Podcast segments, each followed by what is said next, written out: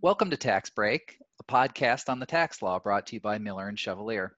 I'm Steve Dixon, a tax lit- litigator with Miller and Chevalier. I'm joined, as always, by my colleague, international tax and tax policy expert Loren Ponds. And today we have another colleague joining us, uh, tax planner and corporate tax expert Andy Howlett. He's here today to talk to us about Section 199A, its purpose, and the upshot of the latest reg package under that section.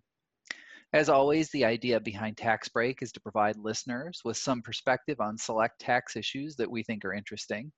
We want to go deeper than what's in the tax press, but stay sufficiently high level so our listeners can follow along without a copy of the regs, or in this case, the excruciatingly detailed regs uh, in front of them.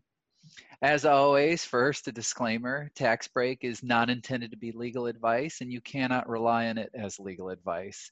Its content reflects only the thoughts and opinions of its hosts or guests. So, welcome to the podcast, Andy. Yeah, thank you for having me. Um, and uh, I, I, apologize for, for those who are um, watching the video version of this podcast that that I'm having some technical difficulties. So I um, you, are only hearing the audio. It's uh, a little bit frozen. So I, I do well, apologize for that. I, I, I also apologize to anyone who's watching the video version of the podcast, but that's only because you have to watch me speak. now, what, what's weird about this is I can actually see your video, and you have the code sort of tastefully um, set up behind you. So there's there's uh, what one of my favorite Twitter accounts is like Room Rater, and and all it does is it kind of rates you know people's Zoom backgrounds. So I think yours is um, really very scholarly. Thank you. I also no, have I also I also put infinite jest right here, so you can see that. Oh. Look at look at okay, Loren's disgust with that. I've, I've that's one of my favorite before. books that I own that I've pretended to read. So that's great. I yeah. It's been a while pretended to read. I like that, Andy. Yeah, we'll do, I, I don't. We'll do a, another David Foster Wallace podcast at another point. I don't think be, I won't be on that one, but you. so so Andy, we so we have a new Section 199A as of TCJA has nothing to do with our old Section 199 domestic manufacturing deduction.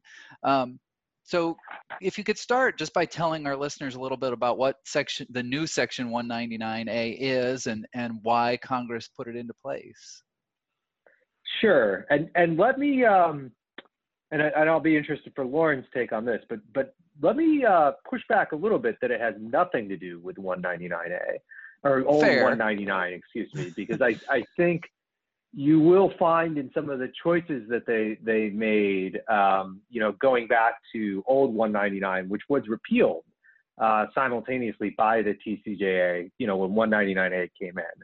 But you know, big picture. So you talk about business tax reform, um, you know, in the TCJA in the years leading up to it, and probably the single biggest issue was that the corporate tax rate was too high, and you could um, you know, I, I I'm no expert on the politics of anything, but my understanding is that you could find pretty broad agreement that the 35% corporate rate, which was among the highest in the developed world, was too high. Different people had different views about how low it should get, and and that was a big part of the you know the process of the TCJA back in the, those carefree days of 2017.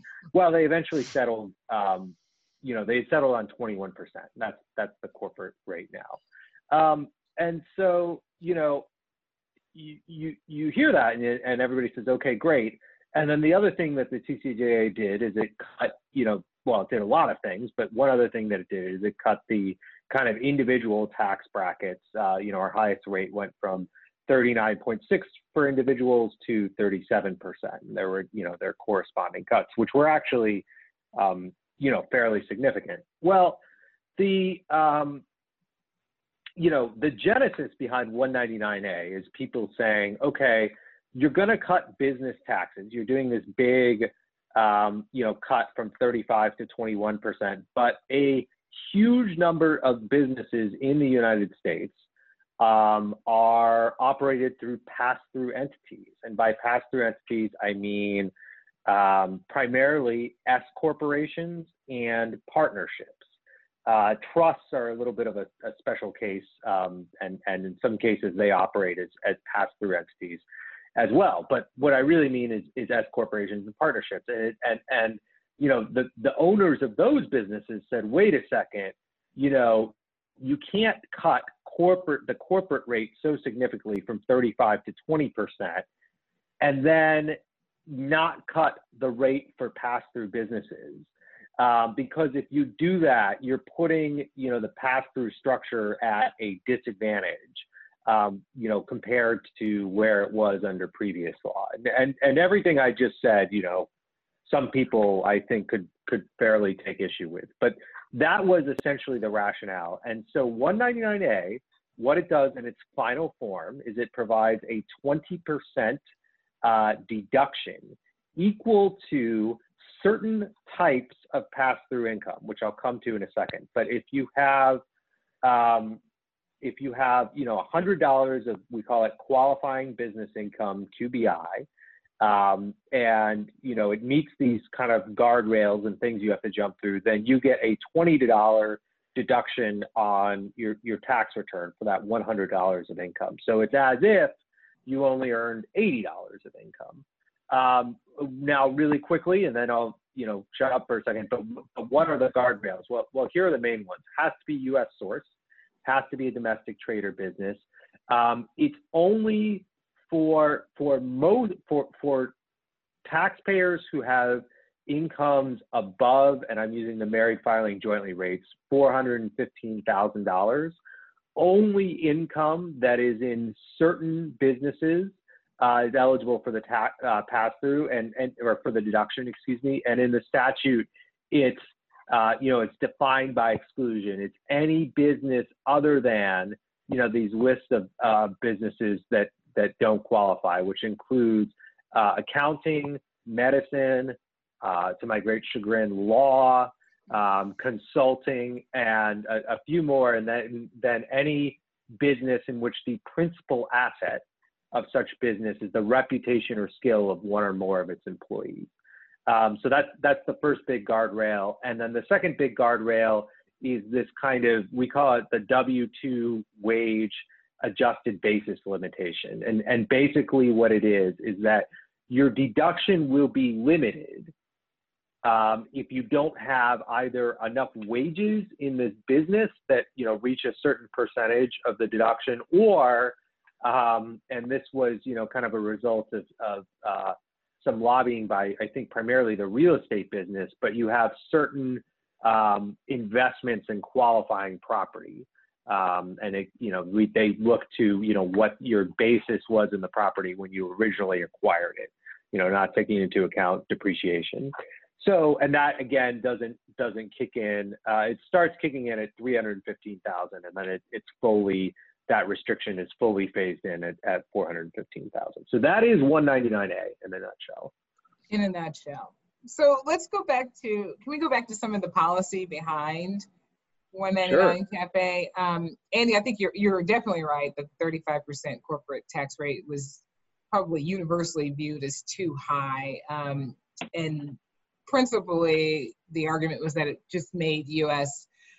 Uh, multinationals not as competitive as they possibly could be. So uh, we had the highest, I believe, the highest tax rate of all of the OECD countries, corporate tax rate. Um, so with that understanding that the corporate tax rate was going to fall you had a huge disparity.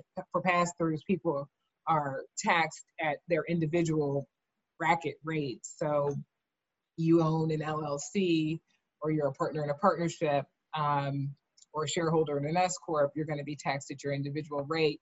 And even though individual rates were reduced, um, you still had a pretty big disparity between the 21% corporate rate that we ultimately ended up with and say, you know, if you're in the 37% bracket or any other bracket below that, you had to be um, pretty pretty low on the on the scale to equalize the corporate um, and individual rates. So that was the thinking behind 199 Cap A. Um, but you also have to consider, and I don't know the exact numbers, but the majority of, um, I think a fair amount of um, small businesses are run through pass-through um, structures, and so you have yeah the vast majority, I think, yeah.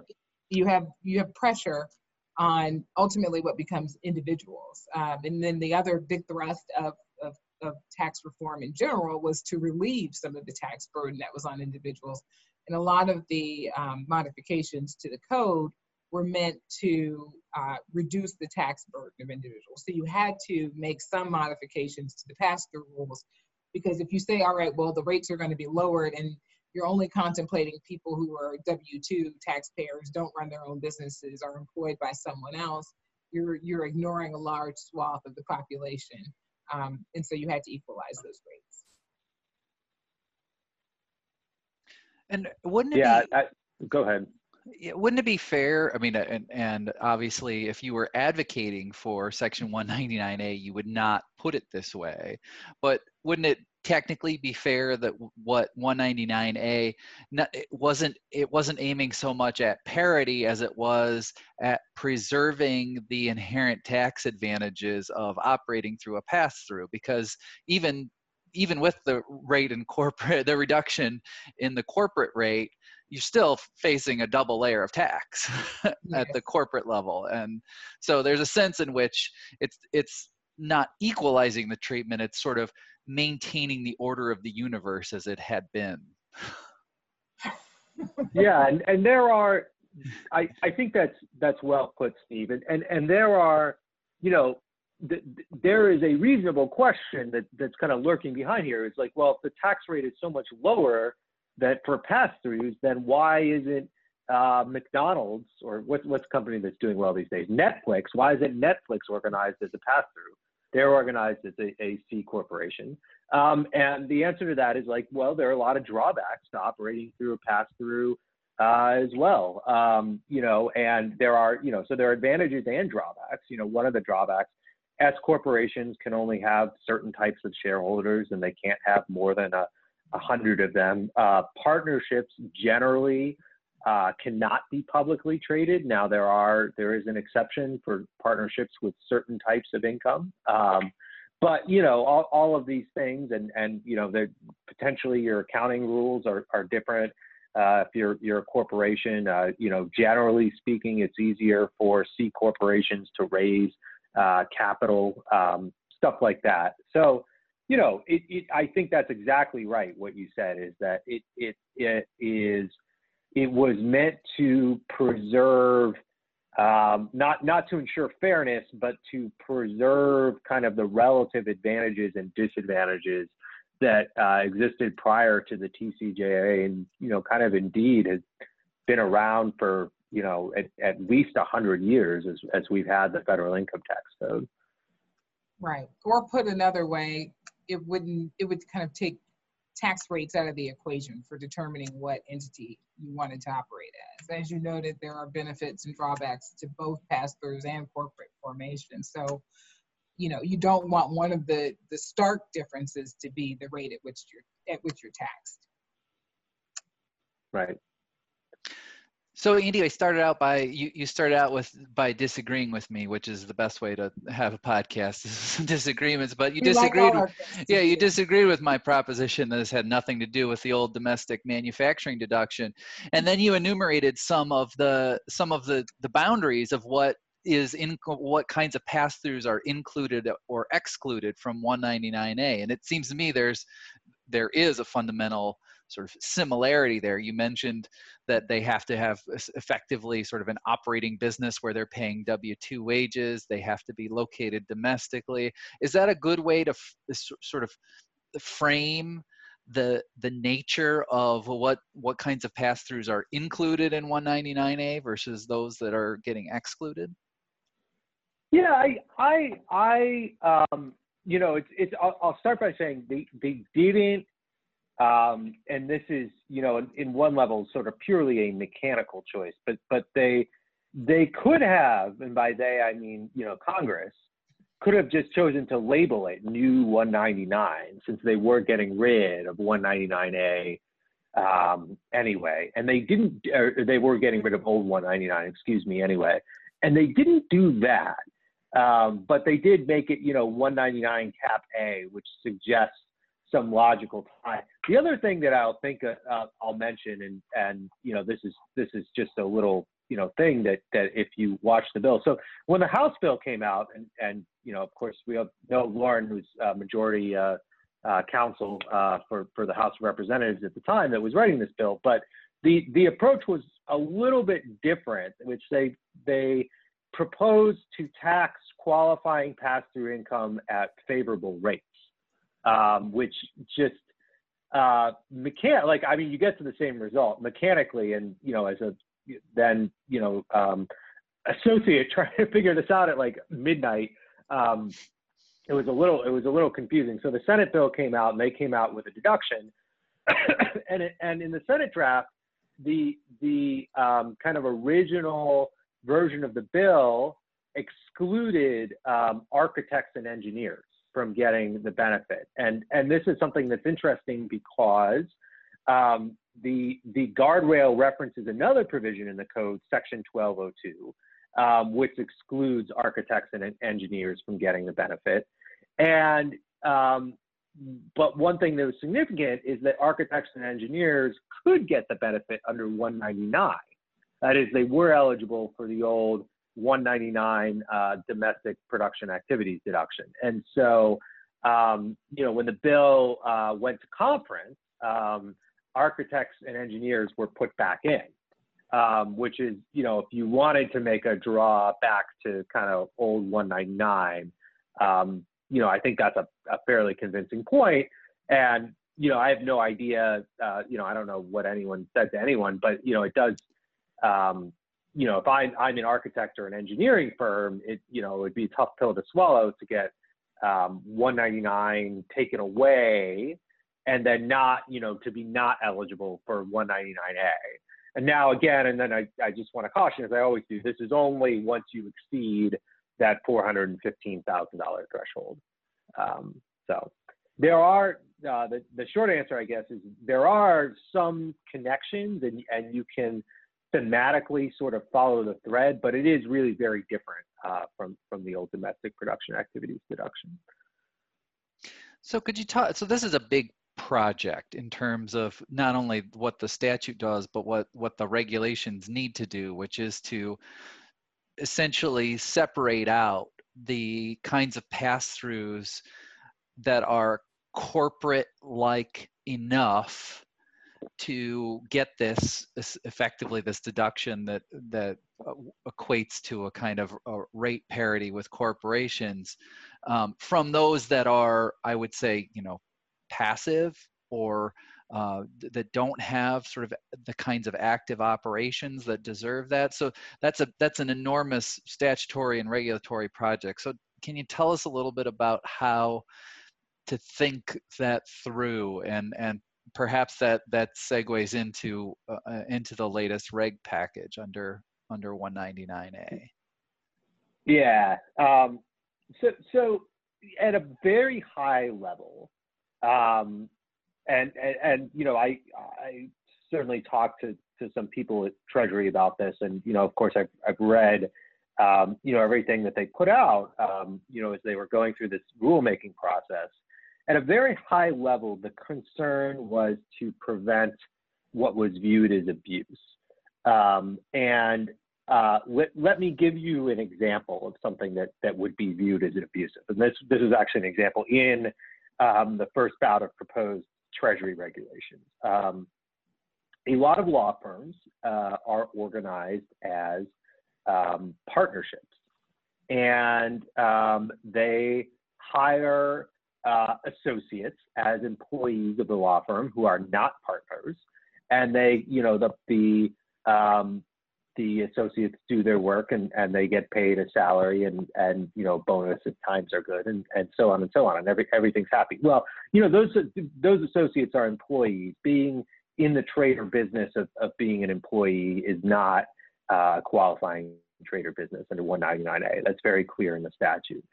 So you know, okay, well, well, hang on here. What if all the associates got together and instead of um, you know, doing a uh, being employees of the law firm, they started their own LLC that's taxed as a partnership called Associates LLC. And the law firm went and hired this LLC to provide associate services. Um, you know, is it possible? And, and they're all going to be below uh, the threshold um, for, you know, when it's qualified, uh, you know, we're saying they're below the, well below 415,000 on an individual basis. So, you know, can, can these associates now claim you know, the pass-through deduction because it goes through associates LLC, and then you know the, the associates in the law firm would, would split the difference somehow. Well, no, I mean that's that's that's abusive. That's not you know that's that's not what the statute was was intending to do. Um, it wasn't um, you know wasn't intending to, to compensate people who were um, in substance employees and not owners in the pass-through business. Um, so that's just one example. So, th- so their main goal is to prevent abuse while allowing the businesses, and I'm paraphrasing the, the first proposed regs, but allowing the owners of the businesses that Congress had intended to benefit from this provision to actually benefit. Um, and so as, as a result, um, they made kind of a number of choices around the edges, you know, about um, kind of what counts uh, for for guardrails. You know, I, I, I mentioned that you know one thing that was a, a big deal is this this um, concept where you have a trader business and the um, principal asset of the trader business is the reputation or skill of one or more of um, of, of, the employees. Um, and so, you know, what what does that mean? Does that mean that like Len the plumber doesn't get uh, I, and I don't know if they're a C corporation or not, but but but but does that mean that like Len the plumber doesn't get it because you know everybody's getting them on the lot, uh, getting them on the phone and, and hoping to get Len to come to their house, and and the regs say no no no that's that's not what you meant. We meant Len the plumber is fine. We met somebody who's like a, a country music star and you know it, it it's like if, if Taylor Swift were organized as I don't know if she's country or not at this point, but my, you know, she my, my, my 14 year old would tell you she is not, but she is not.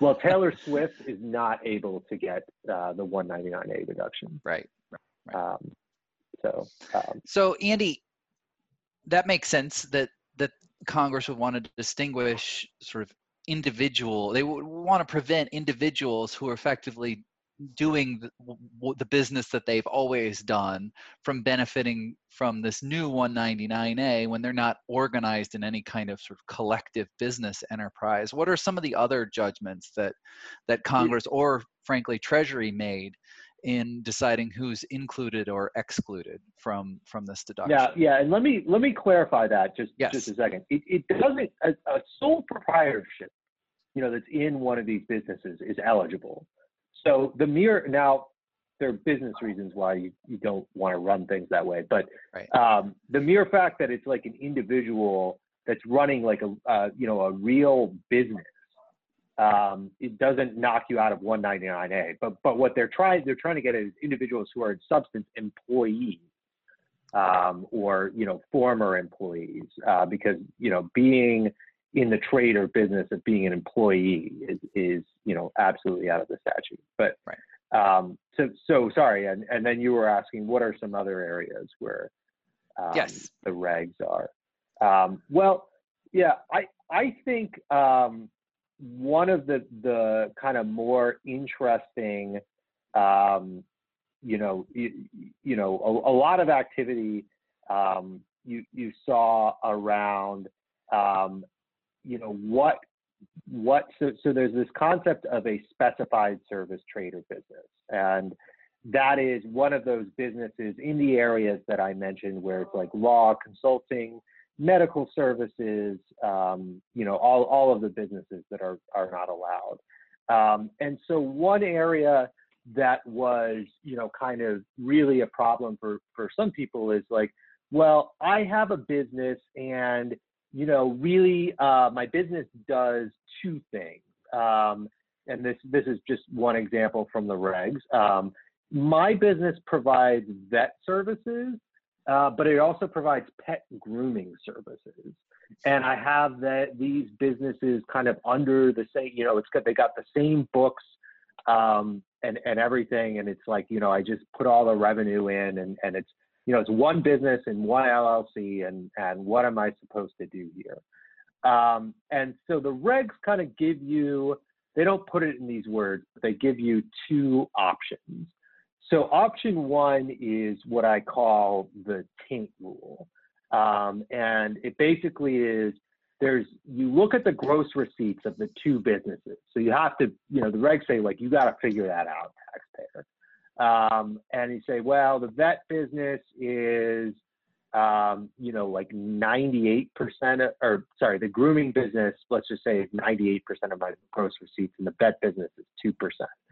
That doesn't sound very realistic, but you know, that's that's what it says. Well, it says in most cases, if it's under 5%, in some cases uh, uh under 10% of total gross receipts, um, then you're you're okay. Um, you know, your your your bad vet business won't taint your good dog grooming business. Um, okay, well that's not that's not very realistic for you know a lot of people. Um, so what's the other thing that you can do? Well, the other thing that you can do is you can try to make it so that you have two separate trades or businesses. Um, and so, how do you do this? Well, one thing that you could do is that you could, and it you know kind of references other parts of the code for this. Um, you could kind of get separate books for everything and keep track of everything different and have different employees, you know, working for one business or the other business within the same entity. And the regs kind of say, well, that would be tricky to do, but like we acknowledge that one entity can conduct multiple businesses. Um, and that would, you know, sort of permit you to do the calculation separately. But the, the kind of better and more foolproof strategy that the regs actually bless is to say you got to put you got to put the dog grooming business in a separate entity. Um, and you you do that, um, and you you generally will be okay. Um, but and this me brings me to the other example that I wanted to talk about. Um, there are very remember how earlier I mentioned there are these kind of um, call it the W-2 wage limit and the qualified property limit. Um, there are very specific rules on how you know one business can share um, wages with another business. So let me let me give a really simple example. I um, Andy Howlett. I have my own architecture firm, and I also have yes, there's so much that you you don't want to know about me, and I also have my own dog grooming service. Um, let's say that um, yes, yes. I, I and and the architecture firm employs tons of people. It owns a big building. It's a real pillar of the community the dog grooming service is just kind of me working out of my house, but but still generates a lot of revenue that I want to get this deduction for. So because I have all of these wages from the architecture thing, and I own hundred percent of both businesses, can I use the wages from the architecture firm to support the deduction that will be coming out of the dog grooming business? And the answer is under these facts, no um, you you can't. You can only you you can do that, um, but only there there are you know factors, and and basically you can only do it if the businesses are related uh, somehow. Um, in other words, uh, abuse would be created in this situation because you know I I'm saying well I have all of these excess wages from my architecture business. Let me go buy another business that, that I wouldn't normally have so I can get this tax deduction. Um, and so that's that's the sort of thing that Treasury and the IRS were guarding against and, and kind of their regulatory efforts.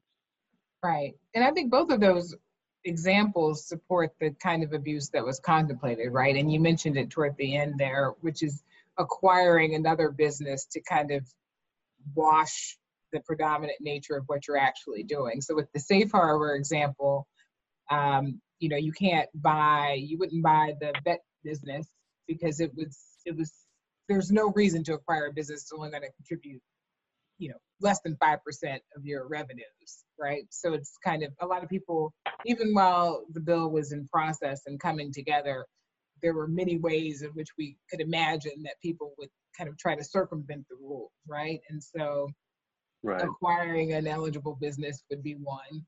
Um, or saying that you really do two things and maybe we can use excess wages over here to contribute to this deduction. It's like, well, those businesses are not related. You've got architecture on one hand, pet grooming on the other. That's not going to work. Um, so Treasury took up the mandate uh, with the anti-abuse provision and, and, and ran with it. And that was, that was a good thing. So Andy, what what can we expect next under the 199A regs? I, I know we've we've got a big package that just came in, um, but where do where do things go from here? Yeah, great question. Um, so you know this this big package there, there was the kind of first round of regs which were um, proposed and then um, they they were I think they moved really quickly. I believe they were finalized like in July of 2018. I can remember I was at the beach. um, and then, you know, they at the same time they they they or shortly after that they proposed um, some additional regs that that kind of um, you know comments noted well these are issues that weren't addressed by the first round of regs at all. Um, would you please address them? And and Treasury you know said okay here are some proposed regs they got comments on those, and it was last um, late last month uh, the Treasury and IRS um, issued final regs that that had those um, you know that, that, finalized those proposed regs.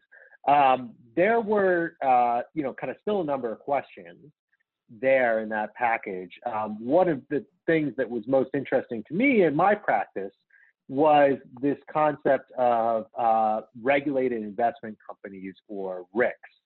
Um, and I hope you'll permit me a little bit of latitude to just give you a 30 second kind of overview of that sure. um, issue. But, but basically the idea is this, a RIC is a, uh, essentially, you know, you can think of them like mutual funds or, um, you know, certain exchange traded funds, stuff like that. And the idea is to allow you know, Joe Q investor like me, um, I want to get the benefit of, you know, the preferable rates on qualified dividends and capital gains that the code allows. But I don't have enough money that it would be prudent for me to go buy, you know, individual shares of Amazon or Berkshire Hathaway or whatever, you know, like some blue chip stock. Um, and so what I, you know, instead I buy a mutual fund that invests in like 50 of those stocks. And, and a regulated uh, investment company just means if, if, the company, the mutual fund meets certain requirements, um, it essentially can pass through, you know, the preferential treatment of whatever tax item to me. And so they're, they're you know, the, the, the, the phrasing of it that the IRS and Treasury used to talk about them is conduit treatment. Um, you know, so if, if um, my mutual fund own, uh, sells like 50 shares of Amazon that it owned for five years, and that's long-term capital gain, and then I get, you know, that my gain on the the, the gain is passed through to me, and then I have long-term capital gain. So, so what does this have to do with 199A? Um, 199A says that qualifying income includes um, basically three categories. First, um, you know, income directly earned from any, you know, non-specified service trader business. Second, any income that's earned from a publicly traded partnership. And so remember earlier on the podcast, I said, yeah, most public, no, most partnerships cannot be publicly traded, but a few that have certain sources of income can. And generally, those sources of income that are allowed uh, are you know, natural gas, uh, oil, natural, natural resources income. Uh, so, for example, I own uh, a limited partnership in a publicly traded partnership called USO. It tracks the price of domestic oil in the United States. Um, so it's a partnership. I get a K1 for it. It passes through, you know, income and losses to me, and I, you know, subject to the kind of passive activity rules and some other limitations, I can deduct the losses. I would not recommend it as an investment right now but I do own it. Um, and then the third category is, is real estate investment trusts or REITs, and and those are kind of collective uh, vehicles to invest in real property. So basically, these regs said, okay, we are going to give um, if you, since you can own a REIT directly and get the 20% pass through deduction, we're going to give the 20% pass through deduction to people who own REITs through uh, RICs, regulated investment companies, mutual funds. I'm just going to say mutual funds from now on, less confusing. Um, and so that was in the proposed regs and it was in the final regs too. The question that people raised is, well, what about uh, mutual funds that own publicly traded partnerships, of which there are a lot? Um, mutual funds are allowed to have up to 25% of their holdings be in publicly traded partnerships, and it's a you know it's a way that uh, people can diversify their exposure to kind of natural resources investments. So what about them? Well, in the proposed regulations, Treasury and the IRS basically said, yeah, we're thinking about it. It kind of seems a little complicated to us. You know, please give us some recommendations. And a lot of commenters uh, did, including a number of the, you know, kind of big bar associations. The ABA tax section did, few others did. And they basically said, yeah, if you wanted to do it, it would be a little complicated for the mutual fund. Wouldn't really be that complicated for the people that own mutual funds. But if you want to do it, here's how you do it. And uh, in these final regs, Treasury and the IRS said, you know what? we've kind of decided that there are sort of too many issues here, and we're con- we're continuing to think about it. Um, and we welcome additional comments, um, but we're not going to do it in this package. And so, to answer, there's a long way to answer your question of where do we go from here. But that's one issue that's still kind of hanging out there in the open. Uh, allow me to shamelessly plug that I have an article on our, our website, uh, millerandchevalier.com, if you just search for my name, Andy Howlett, um, you'll see it on this kind of very topic. But you know that's an issue that's still out there now, and I'm interested in what Loren thinks legislatively. We do have this provision. All of 199A is, is ex- expiring at the end of 2025. So, um, you know, I'm curious. I'm not even. I'm not qualified to prognosticate about what's going to happen with that. Um, curious if Loren has a take. So, you know, there are a lot of built-in expiring provisions in TCJA, which you pointed out this is one. And I do think that um, in a few more years, we're going to be faced with should we extend one? This is a lot of infrastructure and, and architecture in the code to just watch get wiped away because it expires at the end of 2025. And I don't think the work is going to stop in the meantime. So it's hard for me to imagine 199 Cap A disappearing, um, even though it's set to expire. I, we'll see what happens, but um, it, you know, at that point, people will have made significant investments in the rules being the way they are today. Um, and so there will be, I think, a huge impetus to keep them. We can all talk about ways to refine the rules, but an overall, you know, repeal of 199 Cap A seems very hard to, to contemplate at this point. we'll see. We will see. I mean, and it sounds like sort of maintaining, you know, the hope of 199A to create some kind of uh, parity across entities is going to be an ongoing project because parity it, is a tricky game. it is a tricky game. And I should also note that, you know, we everybody knows TCJA happened under reconciliation. So a lot of these expiration dates are somewhat, I don't want to say artificial, but they're built in because of um, budget constraints. So right. we'll see how they go. Right. Well, Andy, thanks so much uh, for coming on. You, you, I, I, it's good that you plugged your article. We should also uh, plug your dog grooming slash architecture business blueprints and paw you. prints llc i think is, is what we're going to call it um, that's true one that's, that's, that's good yeah but, but, but thanks for coming it, you know don't associate the business too much with me because i don't want people to think that its principal asset is my reputation or skill. I certainly you you certainly don't have a dog grooming reputation to my knowledge so Great, and thanks, Loren. Uh, thanks to our listeners. Uh, we uh, welcome any feedback or uh, possible topics. You can email us at podcasts at milchev.com. That's podcasts plural at M-I-L-C-H-E-V dot com. Thanks. Thank you.